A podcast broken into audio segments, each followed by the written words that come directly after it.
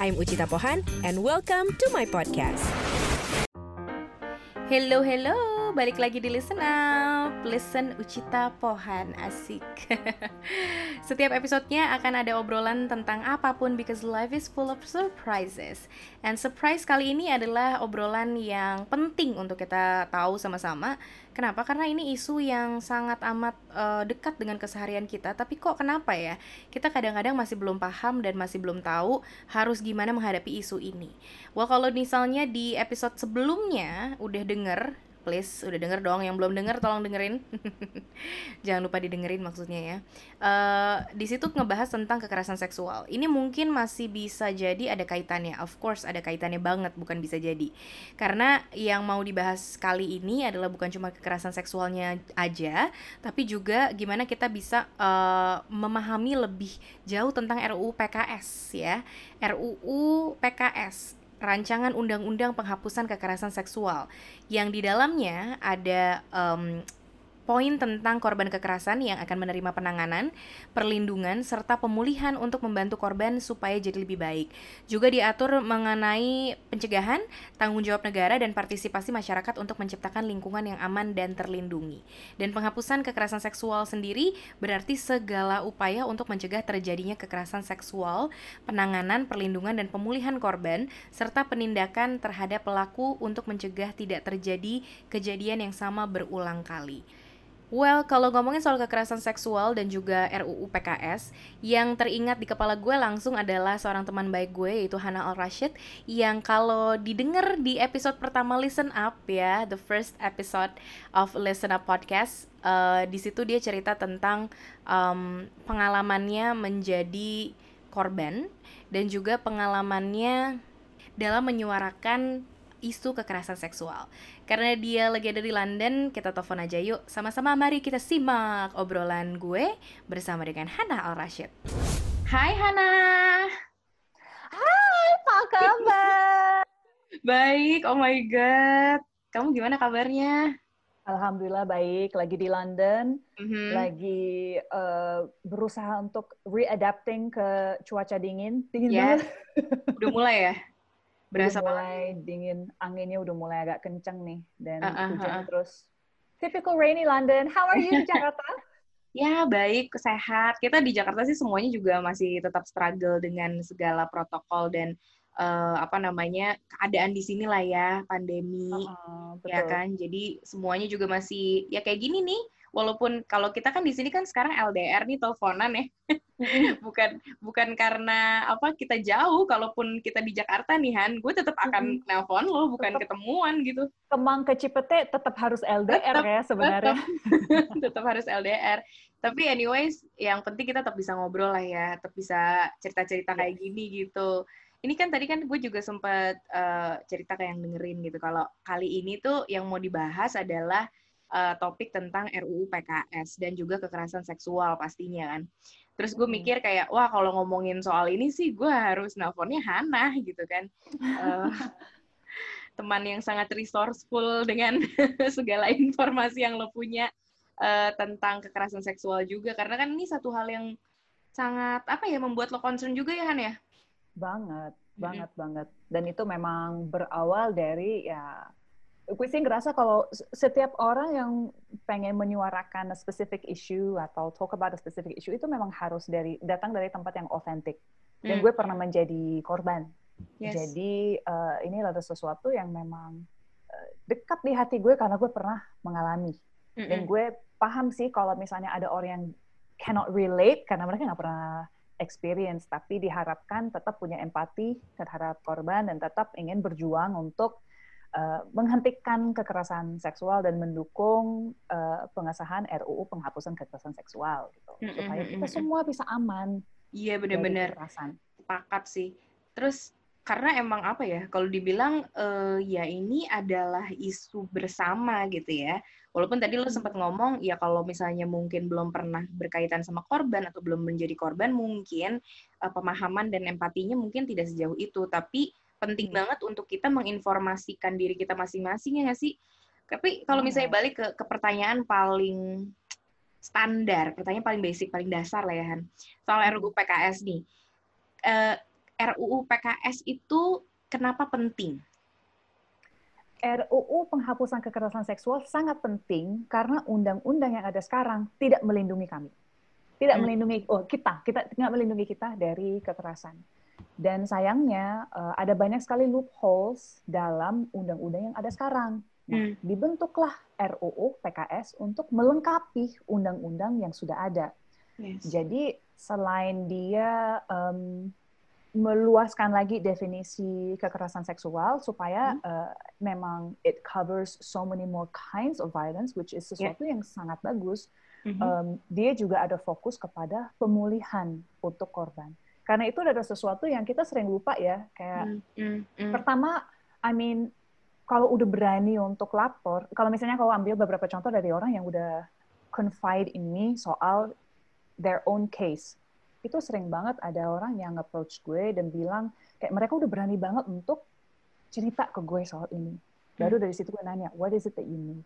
Lo butuh pemulihan kah atau lo butuh uh, legal aid kah? Dan gue berusaha untuk mengarahkan mereka ke orang yang tepat karena gue bukan ahli untuk itu. Hmm. Uh, gue memang harus tahu diri juga untuk hal-hal seperti pemulihan dan legal aid. Memang ada orang yang lebih ahli dalam itu dan gue directing to that. Hmm. Tapi hmm. setelah itu udah dibantu visum, udah dibantu pemulihan, udah berani berani banget nih, udah so amazingly berani mau lapor ke polisi. Hmm. hmm. Ujungnya kasus mereka nggak bisa diapa-apain karena polisi nggak tahu mau pakai pasal apa. Nah lo. Imagine the heartbreak of ya. udah ngelewatin ini semua, udah berani mau bertindak, mau yeah. seek justice, abis yeah. itu dibilang kita nggak tahu mau pakai pasal apa. Jadi sekarang kita udah nggak ada alasan lagi. Kalau ada RUU PKS, hmm. seharusnya nggak ada lagi tuh pakai pasal bingungnya pakai pasal apa. I see. Exactly. Jadi emang benar-benar bisa diproses dan bisa digarap sampai selesai gitu ya. Yes. Dan okay. sayangnya kan sampai sekarang juga secara law enforcement juga sangat rendah. Mm-hmm. Very very minim. Jadi memang mungkin minim juga ya karena itu pasalnya apa nggak tahu. Hmm. Ya udah makanya kita butuh RUU PKS untuk itu.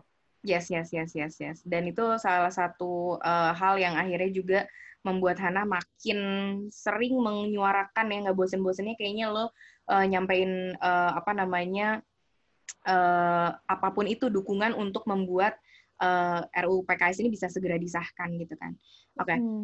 Tapi sebenarnya kalau datanya sekarang Han, lo kan update banget nih sama perdataan. Iya nggak sih, so. walaupun LDR kayaknya tetap masih uh, masih mikirin gitu dan masih hati lo hmm. tuh masih masih di sini gitu perhatiannya gitu untuk isu ini. Datanya ya. atau yang terjadi sekarang gambaran itu kayak gimana sih Han kalau bisa diceritain? Wow, kalau kita lihat sekarang uh, kita selalu balik lagi ke data Komnas Perempuan yang mengatakan bahwa uh, setiap dua jam tiga perempuan Indonesia mengalami kekerasan seksual. Hmm. hmm. Setiap dua jam. Hmm. Dan kalau secara nasional satu dari tiga perempuan mengalami kekerasan dan ini menarik karena ini adalah global statistik, tapi juga Indonesian statistik. Secara nasional level pun, satu dari tiga perempuan Indonesia mengalami kekerasan. Wow. It's crazy, right? Yeah, yeah. Misalnya kayak di rumah lo sendiri ada berapa perempuan? Uh-uh, uh-uh. You know I mean?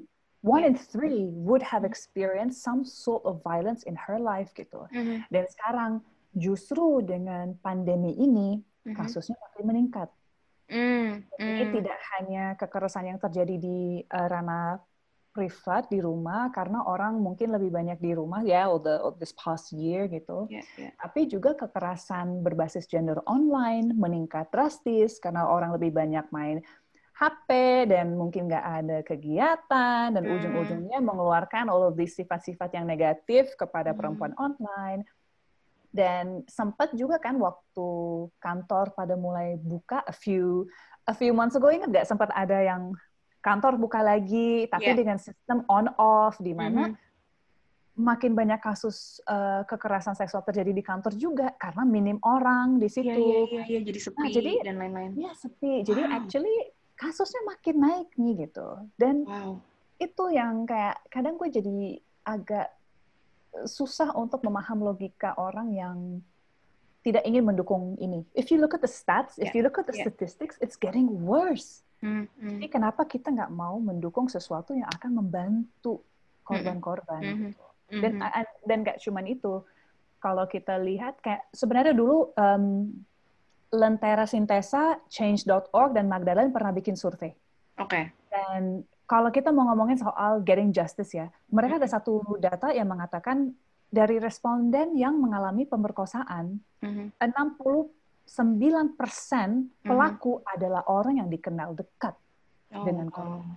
No so can you imagine ruang yeah. untuk dapat justice karena mm-hmm. pelaku dikenal seharusnya lebih bisa dong, lebih mm-hmm. ada dong gitu. Mm-hmm. Tapi sayangnya ya begitu, the amount of women yang lapor masih minim. Kalau sudah lapor, yang kasusnya terhenti atau pelaku bebas atau berakhir damai juga banyak sebenarnya. Jadi yang actually diusut tuntas oleh pihak berwajib minim banget. Mm, mm, mm, so, mm, yeah, mm. that's that's the situation currently. Tapi ya paling parah adalah kasusnya makin meningkat. Meningkat. So we need to sort this out. Yes, yes, dan lebih harus lebih cepat gitu ya bergeraknya kayaknya ya nggak sih? Karena hmm. uh, apa sih kan kalau misalnya gue tanya nih pertanyaan pertanyaan yang mungkin kayak awam banget gitu ya, tapi uh, gue pengen tahu sih apa sih sebenarnya yang bisa kita bayangkan bisa terjadi worst come to worstnya gitu ya kalau sampai RUU ini nggak juga disahkan. Well, kalau nggak juga disahkan akan sama seperti sekarang, di mana korban tidak akan dapat keadilan dan hmm. tidak akan dapat pemulihan karena hmm. RUU PKS uh, pro pemulihan untuk korban. Karena itu yang kita harus ingat bahwa however much a case goes away or is dealt with secara legal atau enggak, korban tetap harus membawa trauma itu sepanjang hidupnya. Dan hmm. trauma itu mm. akan mempengaruhi day-to-day life mereka for the yes. rest of their life. Yes, Jadi kita yes, yes. butuh undang-undang yang pro pemulihan. But what's happening now currently is tanpa RUU PKS, mm-hmm. tanpa pelaku diadili, ya what happens is pelaku bebas aja. Mm, mm, mm. Untuk setiap kasus yang tidak diproses secara hukum, pelaku bebas. No Kalau pelaku bebas, dia bisa melakukan itu kepada orang lain. Mm, mm. Gimana mau turun angkanya? Ya, itu dia. This is interesting karena kalau kita melihat murder atau theft atau hal-hal kayak gitu, mm-hmm. kita kayaknya paham konsep bahwa oh kalau mereka nggak masuk penjara mereka bisa keep doing this stuff again and again. Nah, kenapa mm-hmm. kita nggak paham itu dalam konteks kekerasan seksual ya? Kenapa ya? Nggak nggak ini ya? Nggak nggak secara otomatis kita juga punya uh, apa namanya visualisasi yang sama gitu ya? Itu yeah, gue yeah, juga, yeah, yeah. gue juga jadi bingung ya. Tapi ya kenyataannya sekarang, pelaku kejahatan ini mm-hmm. berkeliaran around us in our communities mm-hmm. dengan impunitas dan bisa melakukan kejahatan itu lagi dan lagi dan lagi. Mm-hmm. Kita kan harus hentikan itu. That is how scary it is right now ya. Yeah, sebenarnya ya. Very scary. Yes, yes, yes. Oke. Okay. Um, tadi uh, Hana sempat ngomong soal trauma dan soal korban. Nanti gue pengen nanya beberapa pertanyaan yang mungkin bisa ngelit uh, kita untuk ngobrolin atau dengar cerita pengalaman Hana, boleh? Boleh. Habis yang satu ini ya, jangan ke mana-mana. You're still listening to Listen Up, a podcast by Uchita Pohan. Yeay, balik lagi. Kalau tadi sama-sama udah dengerin penjelasan dari Hana, mudah-mudahan jadi lebih uh, paham ya, kenapa sih RUU PKS itu penting banget untuk segera disahkan. Kalau gue sendiri akhirnya juga mau menyuarakan hal ini, mau mendukung ini karena I once made promise to myself that I want to give love. Dan uh, kalau kata Cornel West, justice is what love looks like in public. So kita pengen keadilan itu bisa ditegakkan buat isu kekerasan seksual. Kita lanjutin obrolan sama Hana, kita cari tahu pengalamannya. Yuk. Han tadi uh, apa namanya ngobrol sedikit tentang udah disinggung sedikit tentang trauma dan juga korban gitu kan ya. Mm-hmm. Ini kan kenapa akhirnya gue ngajak ngobrol lo sebenarnya juga karena inget listen up episode pertama dong. Yes. Di mana kita ngobrol seru banget di situ dan ternyata ada satu cerita yang uh, juga nggak bisa gue lupakan pada saat itu uh, waktu lo cerita tentang pengalaman uh, menjadi korban kekerasan seksual dan ternyata itu bukan bukan satu-satunya pengalaman lo ya Han ya. Ternyata ada lagi pengalaman iya. yang, yang membuat lo menjadi uh, ya berkaitan dengan kekerasan seksual lah gitu menjadi korban. Mm -hmm. Jadi sekarang kalau mungkin untuk cerita itu teman-teman bisa dengerin aja ya episode yes. pertama mm -hmm. dari Listen Up gitu. Cuman mungkin ada sih satu kejadian sekarang yang mungkin lebih affecting my life Yes. secara daily adalah Hmm. waktu dan mungkin baru tahun terakhir ini sih gue mulai berani untuk ungkapkan ini Hmm. bahwa gue pernah mengalami pelecehan seksual di lokasi syuting Oh wow. dan itu adalah sesuatu yang setelah gue berani talk about it banyak banget rekan kerja saya eh, perempuan terutama Mm-mm. coming to me with similar experiences. Mm. Mhm. Jadi pelecehan seksual di lokasi syuting adalah sesuatu yang sering terjadi, tapi juga sering dijadi, sering terjadi dan menjadi rahasia umum, tapi orang pada nutup mata dan diam. Oh no. Dan yang teman-teman harus pahami dari konteks pelecehan seksual secara keseluruhan adalah this idea of relasi kuasa. Mm. Pelaku adalah orang yang lebih seringnya lebih berkuasa in some way, Yeah. makanya dia bisa memanipulasi atau dia bisa melakukan kejahatan kepada orang yang dia menganggap lebih lebih vulnerable. Yeah. Dan itu kan sebenarnya bisa terjadi in any industry. Mm. Dari seorang bos ke karyawan atau Mhm. dari seorang manager on a factory floor kepada pekerja pabrik misalnya. There's Mhm. always this relasi kuasa yang terjadi. Mhm. Dan ternyata di industri perfilman pun seperti itu. Gue mengalami pelecehan seksual eh, sama lawan main gue yang posisinya lebih tinggi atau Mhm. posisinya lebih powerful dibandingkan gue.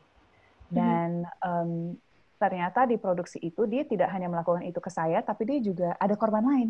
Hmm, dan ketahuannya karena lo akhirnya sempet eh, nulis di Twitter ya pertama kali ya kalau nggak salah ya, Neh? Well, that actually that is a different case. Oh Saya wow, jadi ada lagi. kali. Ada lagi, Cip. Makanya, dan this is something yang gini, dengan dengan gue angkat bicara soal ini, di satu sisi gue pengen orang tahu bahwa this is an issue that happens dan kita harus bikin structural change di dalam industri supaya kita supaya ini nggak terjadi lagi. Mm, mm, mm. Jadi di satu sisi gue banyak eh, ajak ngobrol teman-teman di industri yang gue ngerasa punya power, contohnya produser atau director Mhm. terutama yang sevisi deh yang gue tahu memang me- me- mereka memang punya level of respect tentang ini dan mereka punya level of pengetahuan soal ini. Ya. Contohnya bicara sama Mbak Mira Lesmana, Mm-mm. eh, dengan Gines Nur, dengan Mhm. eh, Meiska Taurisia dari Parali Films, dengan Joko Anwar dan Yes. dari situ gue senang banget melihat bahwa ada komitmen dari beberapa filmmakers untuk change the system. Jadi Hmm. contohnya kayak Mbak Mira sekarang dalam kontraknya dia ada pasal soal pelecehan Mm-mm. kalau dari Mbak Gina, dia juga ada semacam SOP. Jadi ada infografik di lokasi syutingnya dia Hmm. dan ada eh, fakta integritas yang ditulis di mana tertulislah pelecehan itu apa dan janji tidak akan melakukan ini ini ini dan itu harus ditandatangani sama Hmm. seluruh kru dan seluruh pemain. Menurut gue itu itu adalah satu thing yang amazing banget untuk change Yes. this. Aha. Tapi kenapa sekarang gue bilang gue merasa cukup affected oleh ini? Mhm. karena em, gue jadi tahu dan ini mungkin adalah sesuatu yang agak mirip dengan Me Too movement dan Weinstein dan ini segala macam Mm-mm. di mana secara sistem pelaku dilindungi sebenarnya. Ya, sebenarnya. Saya sempat lapor dan malah eh, yang balik lagi ke maksudnya yang saya tahu malah eh, kesannya produksi lebih membela si orang ini si laki-laki ini Hmm. dibandingkan saya. What? Jadi orang ini nggak pernah, gue nggak nggak pernah disuruh responsible untuk apa yang dia sudah lakukan. yeah. Tapi at the same time, it's very difficult ya, Cid, karena gue juga tahu ada imbalance antara dan ada relasi kuasa ini. Jadi em, Hmm. sekarang gue juga jadi takut kalau gue terlalu banyak ngobrol tentang ini, Mhm. orang ini pasti tahu who he is kan. Ya, ya, Kalau ya. dia mau menjelekkan nama saya Dengan cara-cara yang lain. Ya. Dengan cara-cara yang lain atau dia mau ngomong ke produser atau director kayak aduh jangan kerja sama dia deh ribet ini segala macam secara sistem kita lebih mendengarkan laki daripada the women gitu Oh my god. Ya, and that's ya, ya. something kan yang jadinya sebagai aktor perempuan gue jadi punya ketakutan bahwa Hmm. dengan gue speak up soal isu ini ini akan mempengaruhi opportunities gue dalam bekerja Mhm. hanya karena Mhm. orang ini lebih berkuasa dibandingkan gue Mhm. Mhm. And that that's kan that's a sucky feeling gitu Ya, ya, Karena ya. kan kita semua seharusnya bisa bekerja di environment dan- yang aman. yang sehat dan yang- aman. Iya, buat kita semua mau laki-laki mau perempuan ya nggak sih? Dan Exactly. eh, apa namanya? eh, itu of, of, apa efek secara um, lo ngambil keputusan untuk uh, cara lo speak up gitu ya Han ya atau mm -hmm. cara lo menyuarakan mungkin jadi jadi evaluasi lagi gitu ya. Oh berarti gue caranya harus punya taktik baru lagi gitu. Padahal kan sini kan sebenarnya kan udah jelas korbannya siapa pelakunya siapa yang harusnya bertanggung jawab yeah. siapa gitu. Sebenarnya kan jelas kan kayak gitu kan. Exactly. Yes. Dan uh, itu itu oke okay, itu secara sikap yang lo ambil. Tapi psychologically atau um, uh, yang ada hubungannya dengan dengan psikis gitu. Ada nggak hmm. sih rasa takut yang jadi meningkat gitu atau hal lain yang lo rasain Han? Uh, jadi kayak waktu gue pernah mengalami uh, kayak waktu gue pernah mengalami uh, dada gue di dipegang atau diremes waktu gue di jalan sama dua laki-laki naik motor hmm. itu gue kalau setiap kali naik motor atau kalau gue lagi jalan dan ada motor secara psikolo psychologically kalau ada motor yang mendekat yang hmm. terlalu dekat gue langsung nutup nutup diri langsung okay. kayak kayak gue ke trigger kayak... dengan berbagai uh. hal gitu uh-huh. entah suara motornya atau kalau oh. misalnya gue lewat jalan itu lagi atau kalau misalnya I think there's this heightened sense of awareness where mm-hmm. we suddenly want to protect ourselves dan nutup mm-hmm. diri mm-hmm. atau kalau misalnya tau gak sih kalau misalnya lagi di ojek dan lagi di lampu merah dan semua pada antri di lampu merah dan kadang mm-hmm. kan ada orang yang ya lagi apa ngobrol atau lakuin apa dengan tangannya. Kalau tiba-tiba dari peripheral peripheral vision gue, gue bisa melihat tangan yang agak mendekat ke gue, kan langsung langsung panik. Langsung panik, langsung okay. nutup diri gitu. Dan itu uh-huh. sesuatu yang ya walaupun itu terjadi, gue tetap jalan kaki pulang, gue tetap naik ojek, gue tetap gak mau itu uh, apa ya, gue gak mau hidup gue berubah karena apa yang terjadi kepada diri gue, tapi hmm. undeniably masih ada traumanya gitu. Masih ada, masih ada pasti ya, pasti masih ada ya. Hmm. Dan masih waktu ada. itu, waktu mengalami itu, dan lo sadar kalau lo punya trauma gitu ya, yang hmm. yang uh, terjadi gara-gara kejadian itu, lo cerita sama inner circle lo atau orang terdekat lo, uh, gitu nggak sih Han? Dan dan gimana sih cara mereka merespon lo pada saat itu? Um, waktu itu itu I guess it depends on the incident ya. Kayak waktu hmm. yang yang naik motor itu sebenarnya um, gue sempat nulis artikel. Hmm. Jadi akhirnya gue, maksud gue cerita ke inner circle gue dan mereka kayak oh my god that's crazy gitu. Tapi gue kayak kayaknya sayang deh kalau gue cuma cerita ke inner circle gue. Kayaknya hmm. lebih banyak orang yang harus tahu tentang ini. Jadi gue tulis artikel. Nah, hmm. respons dari artikel ini justru sangat menarik karena sempat ada satu teman gue yang hmm. baca dan bilang ke gue, dan kayaknya gue yakin sih niatnya baik sebenarnya, tapi yeah, dia nggak yeah. tahu betapa nggak asik yang dia ngomong ke gue. Mm-hmm. Yang respons dia adalah makanya lo kalau bisa lo jangan kaki pulang, lo naik taksi aja kalau mau pulang. Dan mm-hmm. gue dengar itu gue langsung gemes yeah, ya, karena yeah, yeah. berarti lo pertama gini, tidak semua orang privilege untuk naik taksi naik pulang taksi. setiap hari. Mm-hmm. Pertama itu, nggak semua orang mampu naik taksi. Mm we have to walk, we have to take transportasi umum, ya memang itu adalah that's how it is for our lives gitu. Mm. Tapi dengan dia mengencourage gue untuk melakukan itu dan tidak jalan kaki, menurut gue itu seakan-akan lo taking my freedom away from me. Hmm, rasanya gue kayak gitu untuk lo yang menjadi gitu. korban dan dengar respon kayak gitu gitu ya. Iya, gue ngerasa kayak kok masa gue nggak salah dalam ini? Kenapa hmm. gue yang harus ngelimit freedom gue dan kebiasaan gue sehari-hari pulang yes. kaki mm. demi tidak dilecehkan. Mm. Kan seharusnya gue aman yeah. jalan kaki ke mana pun. Yang harus mm. kita ajarkan untuk tidak melecehkan ini adalah pelaku, adalah laki-laki ini. Benar. Kalau gue sebagai korban udah menjadi korban, udah merasakan trauma, terus gue yang harus change my life mm. to feel mm. safe. Mm. Buat gue itu gue sangat menolak pemikiran seperti itu. Mm. Jadi itu yang kita harus mulai raising awareness juga bahwa you have to the bigger picture di sini adalah jangankan kayak itu it's interesting. yeah, kayak yeah. kan ada beberapa teman-teman dari organisasi kayak Holopack atau mm. Lentera atau Magdalena atau mm. siapa yang bikin mereka sering bikin survei dan pentingnya mm. survei tentang pelecehan itu adalah cara kita pertama bisa melihat kebutuhan korban apa supaya mm. ada um, pelayanan yang terbaik untuk korban, tapi juga supaya kita bisa melihat statistik yang ada and we can make policy change kan gitu. Iya, yeah, iya. Yeah. Dan gue ingat banget dulu waktu press conference launching si survei ini, mm -hmm. kayak ada beberapa jurnalis yang kayak nanya, oh oke okay, surveinya gini, hasilnya kayak gini. Jadi kita mesti ngapain ya? Gue kayak, ya Allah, gue udah jadi korban, gue juga yang mesti mikirin solusi. Iya, iya, iya, iya. Ya.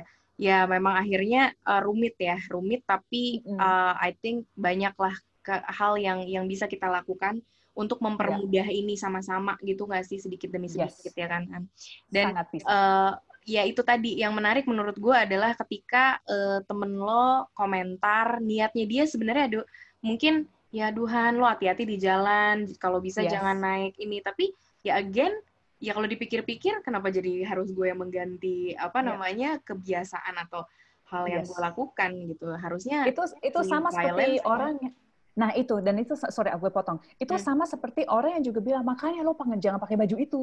Yeah. Lah, lah, lah, lah.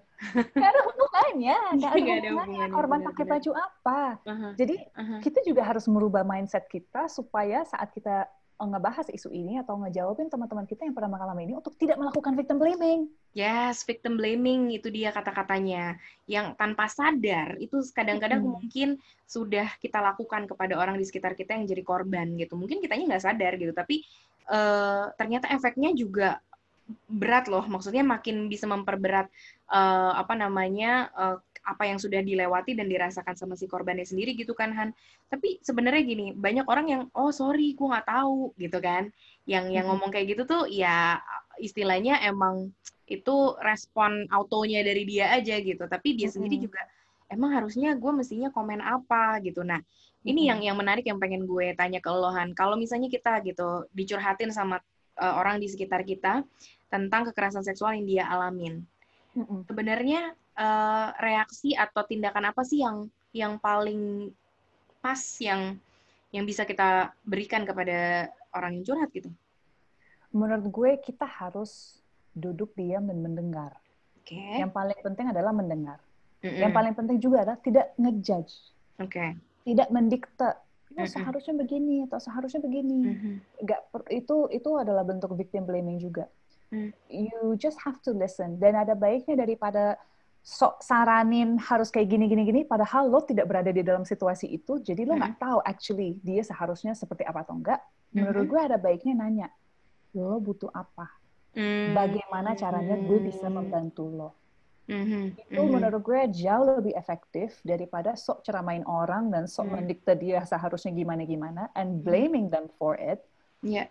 kalau lo ingin menjadi support system yang baik balik lagi dengar dengerin ya dengerin what is it mm -hmm. they, they maksudnya lu juga harus sadar keberanian untuk ngobrol tentang ini untuk mm -hmm. isu tabu mm -hmm. ini itu butuh keberanian yang luar biasa yes. jadi kita harus merespek keberanian itu dengan mm -hmm. mendengar oke okay. and nanya how can I help mm -hmm. lo butuh apa dari gue mm -hmm. apakah itu kadang kan bisa sesimpel gue cuma butuh lo dengerin gue aja dan lo percaya aja sama gue. Mm-hmm. You know, like sometimes it's as simple as that. Sometimes kan mereka butuh support yang lebih. Yeah. Di mana kita bisa coba mengarahkan mereka, misalnya kalau butuh ke pemulihan, kita bisa mm. mengarahkan mereka ke yayasan pulih misalnya, mm-hmm. Mm-hmm. tempat di mana mereka bisa mengakses uh, help in yes. that sense. Atau kalau misalnya mau didampingi untuk mm-hmm. melapor, mm-hmm. atau mau ke uh, LBH Apik misalnya untuk mm-hmm. get legal aid. Pokoknya you have to be so sensitive itu di mana nggak boleh ada judgment, nggak boleh yes. ada victim blaming, nggak boleh sok saranin ini dan itu, ask and be there secara empathetic and secara sensitif. And okay. I think itu sih yang yang yang paling baik. Dan another thing terutama percaya pada mereka, mm. believe mm. what they say, karena nggak mungkin deh orang kalau udah melewati trauma segitunya dan udah dapat keberanian untuk angkat bicara, mm-hmm. knowing fully well stigma yang ada terhadap korban kekerasan, mm-hmm. nggak mungkin dia bohong. So, benar, benar, benar, benar. Kita harus percaya, mendengarkan dan menanyakan mereka bagaimana kita bisa membantu. Ah, itu dia. That's what we need to hear That's what we need to know kan, karena yeah. emang kadang-kadang itu tadi gitu karena belum apa namanya pernah bersinggungan dengan isu seperti ini kita benar-benar blank banget dan nggak tahu mau ngapain. Ya not helping tapi juga uh, bingung juga gitu ya. Terus gue harusnya gimana so yeah. itu ya tadi ya yang bisa bisa kita ambil langkah-langkah ataupun juga sikap-sikap yang bisa kita pilih lah gitu ketika Betul. kita berhadapan sama korban kekerasan seksual oke okay. ah nah terima kasih banyak ya ini obrolan ini sangat membukakan mata gue juga sih karena uh, apa namanya selama ini mungkin gue termasuk orang yang itu tadi Hana bilang gitu yang mungkin uh, belum pernah bersinggungan langsung ataupun juga um, apa ya pay attention uh, mm -hmm kepada uh, isu ini dengan lebih detail gitu. Cuman tahu selewatan aja, cuma tahu informasinya aja. Tapi to be honest, gue selama ini belum take action untuk uh, melakukan perubahan yang yang bisa jadi uh, membantu ataupun juga membuat ini significantly change gitu keadaannya. So I thank you for that to open my mind, my eyes, dan mudah-mudahan yang lagi dengerin juga bisa bisa punya uh, pemahaman yang kurang lebih sama ya Han sama kita sekarang nih Yeah. Gue pengen ini dong menutup obrolan sebelum dadahan ditutup telepon. uh, message dari Lohan buat kita semua gitu deh. Dan apa sih yang bisa kita lakukan to make a change? Uh, menurut gue tuh korban sering banget merasa sendiri. Mm, mm. Dan ternyata mereka menyimpan all of this kind of stuff sendiri dan selalu merasa they are alone. Hmm. Dan yang kita udah melihat lewat statistik dari Komnas Perempuan atau statistik dari UN, begitu banyak perempuan mengalami ini. Tapi banyak yes. suffer in silence. Mm. Jadi, jika ada yang come out to you, please berusaha sekuat mungkin untuk be a good support system untuk mereka. Mm-hmm. No judgment, believe mm-hmm. them, no victim blaming, help them with what they need. Tapi kedua, kita sangat butuh bantuan teman-teman untuk mendesak pengesahan RUU penghapusan kekerasan seksual. Yes. Karena ini adalah undang-undang yang bisa menjadi game changer untuk mm. kita semua. Mm-hmm. Kayak gue gue menunggu banget nih momen di mana gue bisa kayak gue di jalan ada ada ojol yang lagi catcalling atau apa dan gue mm-hmm. bisa balik lagi ke dia awas ya pak anda bisa kena pasal RUU PKS. itu kan bakal menjadi momen yang super badass dan yes, menurut gue yes, yes. undang-undang ini juga akan menjadi preventatif.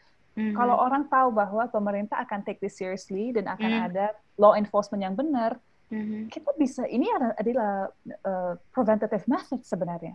Mm-hmm. So kita butuh bantuan teman-teman dan yang paling penting siapa yang pernah mengasakan atau mengalami pelecehan atau kekerasan seksual, you are not alone. Yes. And ada support system di luar sana dan semoga mm-hmm. makin banyak orang yang akan tahu tentang ini. Jadi kita semuanya bisa saling mensupport. Amin. Thank you so much Hana. Thank you. Thank Selamat you. melanjutkan. Iya, sama-sama. Terima kasih selamat melanjutkan kegiatan lo di London. jam berapa sekarang berarti ya? Masih pagi ya di sini udah Sekarang malam. jam 11 Oh, udah siang. Eh, udah siang, udah siang. Sebentar lagi makan siang. Sebentar lagi makan siang. Oke deh kalau gitu.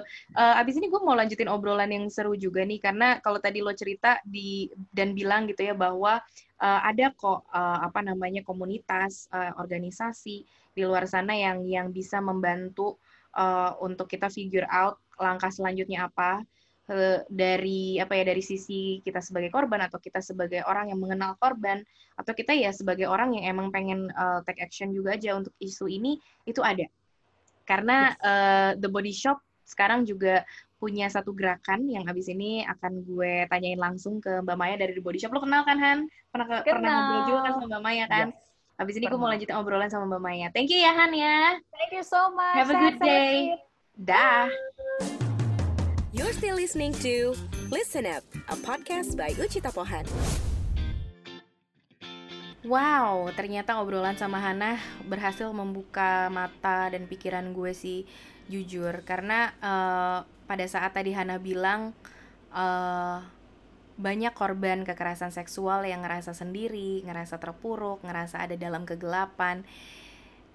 Itu membuat gue teringat juga sama kata-katanya Plato yang bilang he whom love touches not walks in darkness. So, yang perlu kita lakukan adalah show our love ya kan by deep listening, deep understanding dan juga uh, tidak victim blaming dan lebih dari itu juga menyuarakan lebih uh, kuat lagi desakan untuk segera mensahkan RUU PKS. Abis ini kita lanjutin obrolan sama Mbak Maya dari The Body Shop Indonesia yang akan jelasin gimana sih caranya kita bisa berpartisipasi dengan sangat mudah dan juga memberikan perubahan terhadap isu kekerasan seksual di Indonesia. Yuk! Oke, sekarang udah terhubung sama Mbak Maya dari The Body Shop Indonesia yang uh, menjadi teman diskusi juga. Mbak Maya nih kalau misalnya lagi ngobrolin hal-hal yang seru-seru itu selalu uh, jadi teman diskusi yang asik.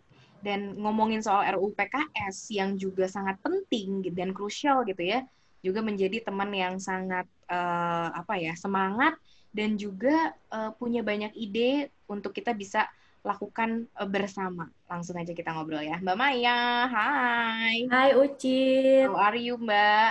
Alhamdulillah baik. Gimana, Cit? Sehat-sehat? Sehat, Alhamdulillah.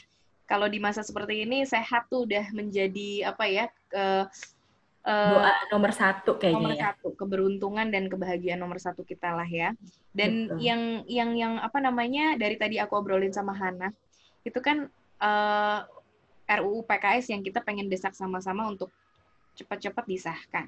Iya. Ya kan? Kemarin aku juga sempat ngeliat bahwa uh, The Body Shop Indonesia itu juga punya uh, program, punya campaign yang ada hubungannya juga nih sama isu kekerasan seksual. Ini kenapa bisa sih Mbak uh, The Body Shop gitu ya concern untuk uh, melakukan gerakan yang hubungannya sama isu kekerasan seksual gitu? Oke, sebenarnya kalau ngomong tentang the body shop sama kampanye yang terkait sama perempuan kan memang ini bukan pertama kali ya, Cit. Jadi hmm. uh, dulu juga pernah uh, kampanye tentang uh, KDRT. Itu sifatnya advokasi juga gitu. Jadi hmm. kita mendorong pemerintah buat undang-undang kekerasan dalam rumah tangga. Terus pernah juga untuk uh, sex trafficking anak itu waktu itu tahun 2010 sampai 2012 ya intinya supaya uh, pemerintah itu lebih melindungi ke anaknya sebagai korban waktu itu dalam kejahatan perdagangan anak. Mm-hmm. Selain itu juga sebenarnya kan body shop tuh mostly karyawannya tuh perempuan ya dan mm. di toko pun tuh sering lah uh, teman-teman dari HR tuh cerita ada yang ngalamin pelecehan, ada yang secara verbal maupun juga uh, secara fisik gitu ya. Mm. Jadi uh, ketika pandemi ini terjadi dan kita melihat apa ya kira-kira yang bisa kita lakukan gitu. Setelah kemarin ada uh, donasi untuk APD ternyata kasus kekerasan seksual itu meningkat banget dan akhirnya kita belajar lah gitu. Jadi tim di The Body Shop tuh namanya tim values yang memang khusus untuk handling campaign itu kita langsung belajar ke beberapa teman-teman NGO aktivis gitu. Termasuk juga waktu itu ngobrol sama Hana gitu ya sama Mbak hmm. Hana.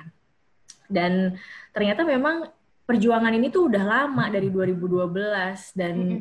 sebagai sebuah brand yang memang kita ngerasa kita punya customer yang siap mendukung, kita juga mau edukasi customer kita tentang isu ini, termasuk juga bisa kayak mengerahkan platform ya, sosial media, terus uh, toko sebagai tempat edukasi dan informasi. Akhirnya setelah kita lihat bahwa ini yang paling urgent untuk didukung, kita langsung bikin campaignnya gitu. Dan hmm. alhamdulillah juga sama internasional di approve. Mereka ah. ya urgensinya tinggi, jadi kita bisa jalan. Gitu. Jadi justru ini uh, apa namanya emang soal isu kekerasan seksual ini uh, idenya justru datang dari The Body Shop Indonesia ya Mbak ya? Betul, dari lokal. Oh, keren banget. Oke, karena ini emang satu hal yang yang kelihatan di kehidupan kita sehari-hari depan mata banget sih ya. Benar. Apalagi kalau dengar cerita sama Hana tadi kan. Oke, uh, dan akhirnya langkah apa nih yang diambil sama The Body Shop Indonesia nih Mama ya? Iya, jadi uh, kita pasti nggak bisa jalan sendiri. Jadi kita berkolaborasi lah sama beberapa pihak mulai dari dengan Yayasan Pulih karena tujuannya tadi yang pertama kita mau edukasi karena ternyata tentang kekerasan seksual definisi atau RUU PKS tuh belum terlalu banyak orang yang tahu gitu. Sedangkan ini isu yang penting, RUU PKS juga per, penting banget lah untuk didorong. Akhirnya kita kolaborasi sama Yayasan Pulih, nanti yang mereka akan menangani untuk uh, layanan psikoedukasi maupun juga rehabilitasi dari korban-korban kekerasan seksual, dan sama Magdalene sebagai media partner karena Magdalene uh, sebagai media yang banyak menyuarakan hal-hal yang terkait sama isu perempuan kan gitu. Mm, Nah gitu juga sama beberapa key opinion leaders kayak Mbak Hana, kemudian ada Mbak Kartika, ada banyak pihak termasuk ada laki-laki di sini ada bintang Emon kemarin yang kita Hmm, ajak. ikutan juga. Wow. Dan apa namanya? eh seneng ya berarti ya sebenarnya ya. Akhirnya banyak yang mendukung gitu dan dan eh, intinya senengnya karena ternyata memang banyak yang eh, peduli, concern dan emang apa ya istilahnya tinggal kita gedein lagi aja nih gitu suaranya untuk bareng-bareng dikumpulin supaya lebih kedengeran lagi gitu nggak sih Mbak? Iya benar. Wa- aha. Walaupun sebenarnya awalnya nggak gampang juga. Jadi Mm-mm. eh, kan kita sempat dengar lah ya banyak eh, kontranya gitu di Mm-mm. beberapa sosial media dan lain-lain. Jadi buat waktu kita ngerumusin kampanye ini aja tuh belajarnya ke mana-mana, ikut webinar segala macam. Terus kita minta advice dari banyak pihak, dari pakar hukum, dan kita make sure bahwa memang ini isu yang penting dan semua berita mungkin yang seliweran teman-teman bisa cari kebenarannya gitu ya, karena eh, itu yang paling penting sih kita share sekarang gitu. Hmm, oke. Ya, ya, ya, ya, ya. Ini yang paling eh, apa namanya? Apa sih langkah awal lah ya bisa dibilang langkah Iya. pertama yang bisa kita eh, mulai gitu. Tapi kan kalau misalnya walaupun dibilang eh, step yang paling basic banget, standar banget, tapi kalau misalnya nggak ada first step-nya kan juga nggak mungkin bisa mulai jalan ya, Mbak ya. Iya betul. Oke. Nah, sekarang kalau misalnya eh, akhirnya em, The Body Shop Indonesia gitu ya, udah udah memulai eh, campaign ini eh, dengan dengan sangat amat apa ya, dengan concern yang sangat besar terhadap isu kekerasan seksual.